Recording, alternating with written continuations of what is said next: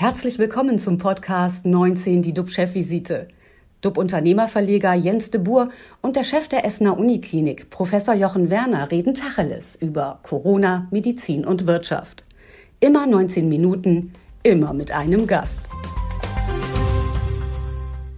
Unser Gast heute, Professor Frank Ulrich Montgomery. Er ist Vorsitzender des Weltärzteverbandes. Seine Stimme hat Gewicht in der Corona-Pandemie. Auch, weil er ein wichtiger Ansprechpartner für die EU ist zu Covid-Themen. Montgomery sagt, diese Pandemie wird in meinen Augen nie beendet sein. Ob wir uns trotzdem auf ein ganz klein bisschen Sommerurlaub freuen können, das wird er uns gleich sagen. Guten Morgen, Herr Professor Montgomery. Guten Morgen, Herr de Boer. Hallo, Herr Werner. Bevor wir mit Ihnen über Ferienreisen in der Pandemie und Impfung von Kindern und Jugendlichen diskutieren, zurück zu dir, lieber Jochen. Was beschäftigt dich denn heute besonders? Ja, wir schreiben ja heute den Tag 210 dieses besonderen Lockdowns. RKI vermeldet 1978 Neuinfektionen. Das sind 700 weniger als vor einer Woche. Die Sieben-Tages-Inzidenz liegt bei 35. An der Essener Universitätsmedizin versorgen wir aktuell noch 34 Patienten mit Covid-19 stationär, 21 davon auf den Intensivstationen. Das Ganze nimmt langsam ab, aber natürlich die Intensivzahlen noch nicht so schnell, weil die Patienten ja auch länger behandelt werden. Was mich heute ganz besonders beschäftigt, das sind die Artikel vom, vom vergangenen Wochenende zum betrügerischen Vorgehen bei eben den Corona-Tests dass die unvorbereitete Massentestinitiative für alle Bürgerinnen und Bürger kriminelle Energie hervorrief in einem unterdigitalisierten Deutschland, das kann eigentlich niemanden wirklich verwundern. In einer Situation, in der zudem nicht wenige ihre Existenzen verloren hatten. Aber wo blieb die Qualitätskontrolle? Was ein Trauerspiel ist, das ist, dass die wirklich ganz sorgfältig arbeitenden Testzentren unter einen Generalverdacht geraten, was Abrechnung, aber auch was Abstrich-Ernahmequalität betrifft. Ich kann für mich nur sagen, dass alle Tests, die bei mir durchgeführt wurden in verschiedenen Testzentren und zu unterschiedlichsten Gelegenheiten, wirklich regelhaft gemacht wurden, im Nasenrachen abgestrichen wurde, und äh, dass ich mich auch mit Ausweis äh, identifizieren musste. Aber dann beschäftigt mich noch was. Gestern waren wir in einem Café und wieder füllte ich einen Zettel zu meinen Personalien aus. Weit und breit keine Luca-App, nichts Sonstiges. Und es ist wirklich ein Trauerspiel, wie wir uns weiterhin verzetteln. Und ich finde diesen Begriff passend. Ich freue mich heute sehr auf unseren Gast, äh, Herrn Montgomery. Äh, der wirklich ja auch ein sehr gern gesehener Diskussionsgast in den ganz unterschiedlichen Medien im Kontext der Pandemie ist. Bevor wir aber gleich zu ihm kommen, noch einmal zu dir, lieber Jens. Was beschäftigt dich? Ja, ich hoffe erstmal hat dein Eis gestern geschmeckt. Es war ja ein wunderbarer Tag, ich glaube in ganz Deutschland. Ja, mich beschäftigt auch noch die Diskussion und um die Abrechnung von Schnelltests und das möchte ich gerne mal aufgreifen. Wenn Schnelltests wie eine Lizenz zum Gelddrucken sind, dann sind sie auch eine zum Geld fälschen, heißt es zum Beispiel bei der Wirtschaftszeitung Handelsblatt. Durch journalistische Recherchen fiel jedenfalls auf, dass etwa in einem Kölner Testzentrum 1000 Tests mit den Krankenkassen abgerechnet worden sind, aber nur 70 Personen gecheckt wurden. Auch bei privaten Testfirmen in Nordrhein-Westfalen und Bayern gibt es konkrete Hinweise auf Betrug. Staatsanwälte, Staatsanwälte ermitteln. Betrug leicht gemacht, heißt es heute im Hamburger Abendblatt. Frank Ulrich Montgomery, werden Corona-Schnelltests zu gut bezahlt und zu schlecht kontrolliert? Also ob sie, hallo erstmal, also ob ja. sie zu gut bezahlt werden, das weiß ich nicht, aber zu schlecht kontrolliert auf jeden Fall. Was mich dabei erregt, ist, äh, dass man sich jetzt wieder auf einen Streit zwischen Bund und Ländern zurückzieht. Der Bund hat hier eine Verordnung gemacht, die ist offensichtlich so schlampig, dass sie zum Betrug äh, auffordert. Und äh, mich hat gestern diese unverschämte Arroganz von Herrn Spahn bei Anne Will wirklich geärgert, äh, wie er das alles so, das soll mal die Gesundheitsämter machen, das soll die KV kontrollieren. Das ist falsch verstandene Selbstverwaltung, wenn man ihr einfach so Aufgaben zuweist, äh, die sie gar nicht erfüllen kann. Hier haben sich offensichtlich einige Leute mit krimineller Energie die Taschen gefüllt ähm, und der Bund hat nicht äh, die richtigen Vorgaben gemacht. Und wenn Sie das vergleichen mit dem bürokratischen Aufwand, den wir Ärzte und die Krankenhäuser beim äh, Impfen und bei all diesen Dingen machen müssen, ja, also das ist ja schon ein, ein Bürokratiemarathon, bis Sie Ihre Spritze im Arm haben. Und das vergleicht mit der Wurstigkeit und Leichtigkeit, mit der hier der Bund ermöglicht, äh, solche ähm, Labortests abzurechnen, dann ist die Welt schon schief, muss man ganz ehrlich sagen. Was übrigens das Eis angeht von Herrn Werner, so habe ich gestern mit Luca-App auf dem, auf dem Rathausmarkt oder auf dem Schwedenmarkt in Wismar, wohin ich mit dem Fahrrad gefahren bin, äh, habe ich äh, ein herrliches Eis gegessen und äh, war mit der Luca-App absolut sicher, außer dass ich hinterher vergessen habe, mich wieder auszuchecken. Also mal sehen, mal sehen, ob da was kommt. Ja, vielleicht werden Sie nochmal heute kontrolliert oder sind ja, 12 Stunden, 14 Stunden, 16 Stunden sind Sie ja wahrscheinlich schon bei Luca dann registriert. Dann irgendwie. Aber kommen wir nochmal zurück zu Jens Spahn. Er tritt dort auf und sagt, naja, irgendwie gestern der Fernsehauftritt bei Anne Will, äh, es tangiert mich gar nicht so richtig. Hat man das Gefühl, äh, ist er überfordert oder was passiert dort? Was ich sage, wir werden über alles kontrolliert. Die Finanzämter sind überall bei den Firmen tätig. Äh, wer ähm, was verkauft, wird gecheckt, was wird eingekauft. Also wir sind schon sehr stark kontrolliert. Und hier, was passiert dort? Und wie kann man sowas freigeben? Also ich halte Jens Spahn nicht für überfordert, weil ich halte ihn für einen hochintelligenten, äh, auch ähm, sehr äh, energiereichen und sehr ambitionierten Politiker. Ich habe eher das Gefühl, verzeihen Sie den Namen, der ist ein bisschen gelangweilt von diesen kleinen administrativen, bürokratischen Nickeligkeiten, die in dem ganzen Verfahren entstehen. Und er ist natürlich immer sehr angefasst, wenn man an seiner Autorität kratzt. Ähm, das hat man gestern auch sehr deutlich gemerkt. Aber ähm, ich glaube, er ist ja schon auf dem Marsch jetzt äh, zu anderen Ämtern. Er hat Corona so satt wie wir. Und äh, deswegen ist die handwerkliche Qualität dessen, was sein Ministerium verlässt, nicht mehr das, was es mal war. Er hat ja wirklich eine brillante Show geliefert äh, bei der ersten Welle. Die hat er ja wirklich gut gehandelt. Das kann man nicht anders sagen, zusammen mit Frau Merkel. Als dann die Ministerpräsidenten dazu kamen in der zweiten Welle und jetzt in der dritten Welle, da wurde es anstrengend. Und jetzt hat man das Gefühl, Herr Spahn ist ein bisschen genervt, aber auch nicht mehr mit voller Sache dabei. Also er befindet sich schon im Bundeswahlkampfmodus und äh, äh, lässt solche Dinge, die ihm ja sicherlich noch mal einholen könnten und werden, weil möchte man so jemand in der Regierungsverantwortung haben oder weiterhin in der Regierungsverantwortung haben, der diese Dinge, die ja schon zum Aufschreiben, die die Leute schon verärgern, einfach so behandelt. Und vor allen Dingen die Einstellung ist ja auch wichtig dafür. Kommen wir nochmal zu unserem Eis zurück. Viele Menschen freuen sich schon auf ihren Sommerurlaub, schauen mit den Hufen, weil sie nach den tristen Monaten sind, alle haben wir die Nase voll, raus wollen. Und was sagen Sie denen? Zu Hause bleiben oder Koffer packen?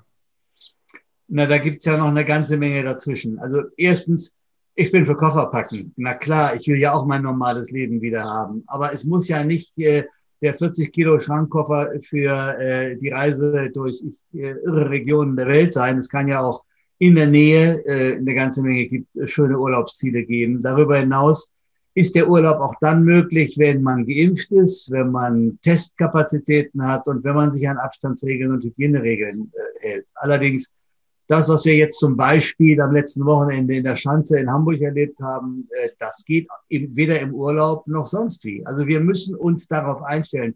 Und das meine ich übrigens auch mit dem Satz, die Pandemie wird bleiben, ähnlich wie die Grippe.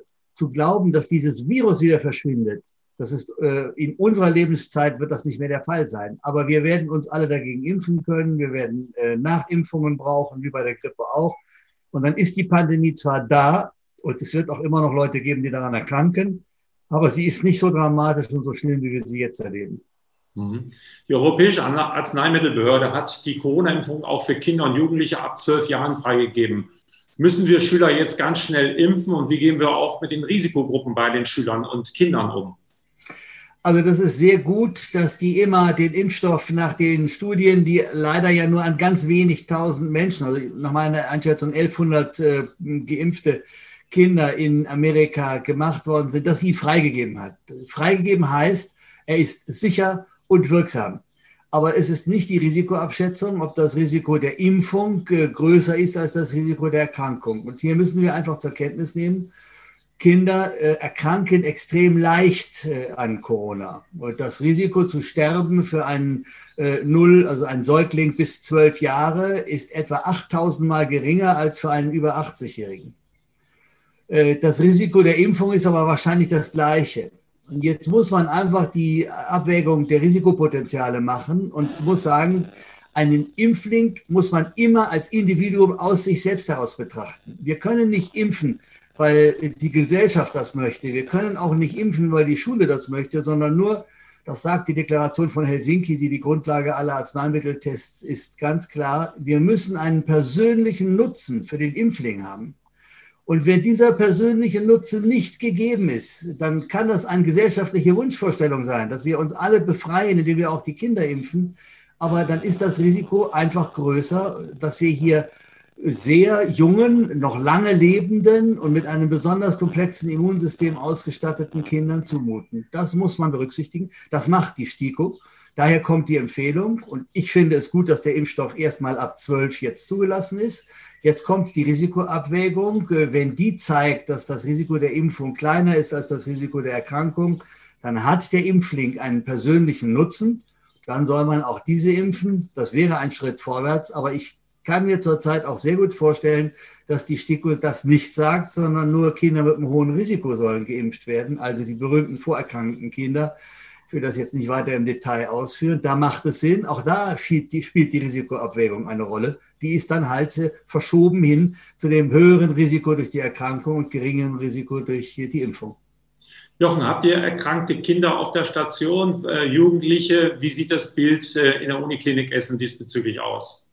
Es gibt ja ein ganz bestimmtes Krankheitsbild, dieses PIMS, PIMS. Ähm, für das äh, hier auch äh, schon ein gewisser Zentrumscharakter vorliegt. Aber es sind, ich kann jetzt keine aktuelle Zahl sagen, sagen wir vielleicht um die 30 äh, Kinder gewesen bei uns. Das sind schon viele ähm, die ähm, aber in keinem Fall zu einem Tod geführt haben, aber zu auch sehr schweren Krankheitsverläufen. Das Thema ist, man muss es eben erkennen, wie auch bei allen anderen Erkrankungen. Ich finde, Herr Montgomery hat das gerade sehr, sehr gut zusammengefasst. Und ich möchte einen Punkt noch zusätzlich sagen. Wenn dieses Thema jetzt mehr in die Breite geht und vielleicht sogar ein bisschen äh, ja, schneller auch geimpft wird bei den 12- bis 15-Jährigen, dann hoffe ich nur, dass es nicht in den Schulen Probleme gibt, dass dann gesagt wird, ja, zur Klassenfahrt können dann die einen mit, die geimpft sind, die anderen wieder nicht. Also das ist ja immer gleich so umfänglich. Und deswegen, ich finde schon mal das sehr, sehr gut mit der Freigabe, dass die vorerkrankten Kinder geimpft werden können, ist ein nächster Schritt und alles andere mit der notwendigen Ruhe, ohne jetzt dauernd äh, das in den Mittelpunkt der Diskussion zu stellen. Mhm. Die Hausärzte wären wahrscheinlich froh, wenn es eine neue Priorisierung gäbe. Seit dem Ende der Vorrangliste werden viele bestürmt. Um die Terminvergabe wird sogar gerangelt. Was hören Sie von Ihren Kollegen? Wie schlimm ist die Frustwelle der Patienten in den Praxen wirklich? Geht wohl an mich. Ja, äh, die Frustwelle ist groß. So ganz verstehe ich sie nicht. Wir haben als Ärzte seit äh, sechs Wochen intensiv gefordert, dass äh, die Priorisierung auf diejenigen übertragen wird, die ihre Patienten besser kennen. Aber wir waren nicht ausreichend vorbereitet. Und auch hier spielt wieder so ein bisschen die Ignoranz eine Rolle. Einfach nur zu sagen, dann macht ihr mal, ohne zu sagen, wie der Verwaltungsablauf sein soll, geht halt nicht. Und das Kernproblem wird dadurch ja nicht gelöst. Der Bevölkerung wird ja vorgetäuscht, jetzt wird alles besser, weil die Hausärzte es machen. Wenn aber kein Tropfen Impfstoff mehr da ist, ändert sich unterm Strich eigentlich gar nichts. Und äh, das muss man einfach nur klar machen. Ich würde da aber einfach zu mehr Ruhe und Gelassenheit raten. Äh, das sind alles Themen, die uns jetzt ein paar Wochen bewegen werden. Darüber werden wir in äh, drei Monaten überhaupt nicht mehr reden. Ich finde schon toll, dass viele Hausärzte hier einen irren Einsatz machen.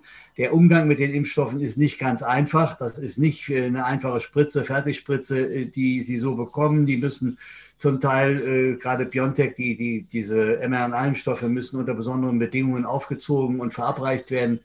Ich bin beeindruckt von dem Einsatz aller und lasse jetzt einfach mal diese Querelen weg, weil ich bin nicht an den Problemen interessiert, sondern an den Lösungen. Die brauchen wir.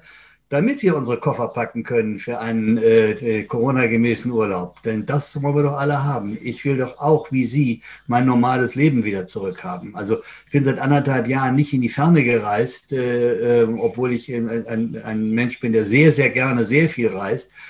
Habe mich zwar sehr gut daran gewöhnt, aber ich würde mich schon mal freuen, langsam mal wieder äh, andere Welten zu sehen. Es könnte mehr als ein Eis äh, in Schwerin sein.